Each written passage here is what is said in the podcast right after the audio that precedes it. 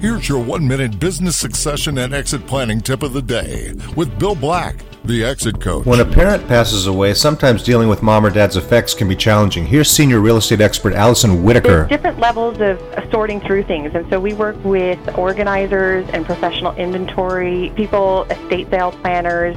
Basically, they come in and they will help you sort: is this a donation pile? Is this a for sale pile? Are these items things that we need to send off to our auction house in London to get appraised and actually auction off? There's different auction houses as well, not just Sotheby's. If it's sports memorabilia, you know, that we would recommend using. There's also that element of is it a good time to sell the house when it comes to taxes? Taxes are a whole other conversation, and a lot of times people think, well, the market's up, we should just sell the house, but there could be some tax ramifications depending upon the way the estate has been set up that maybe it's better to rent it out for a couple years. To hear more tips from over 150 advisors, visit exitcoachradio.com.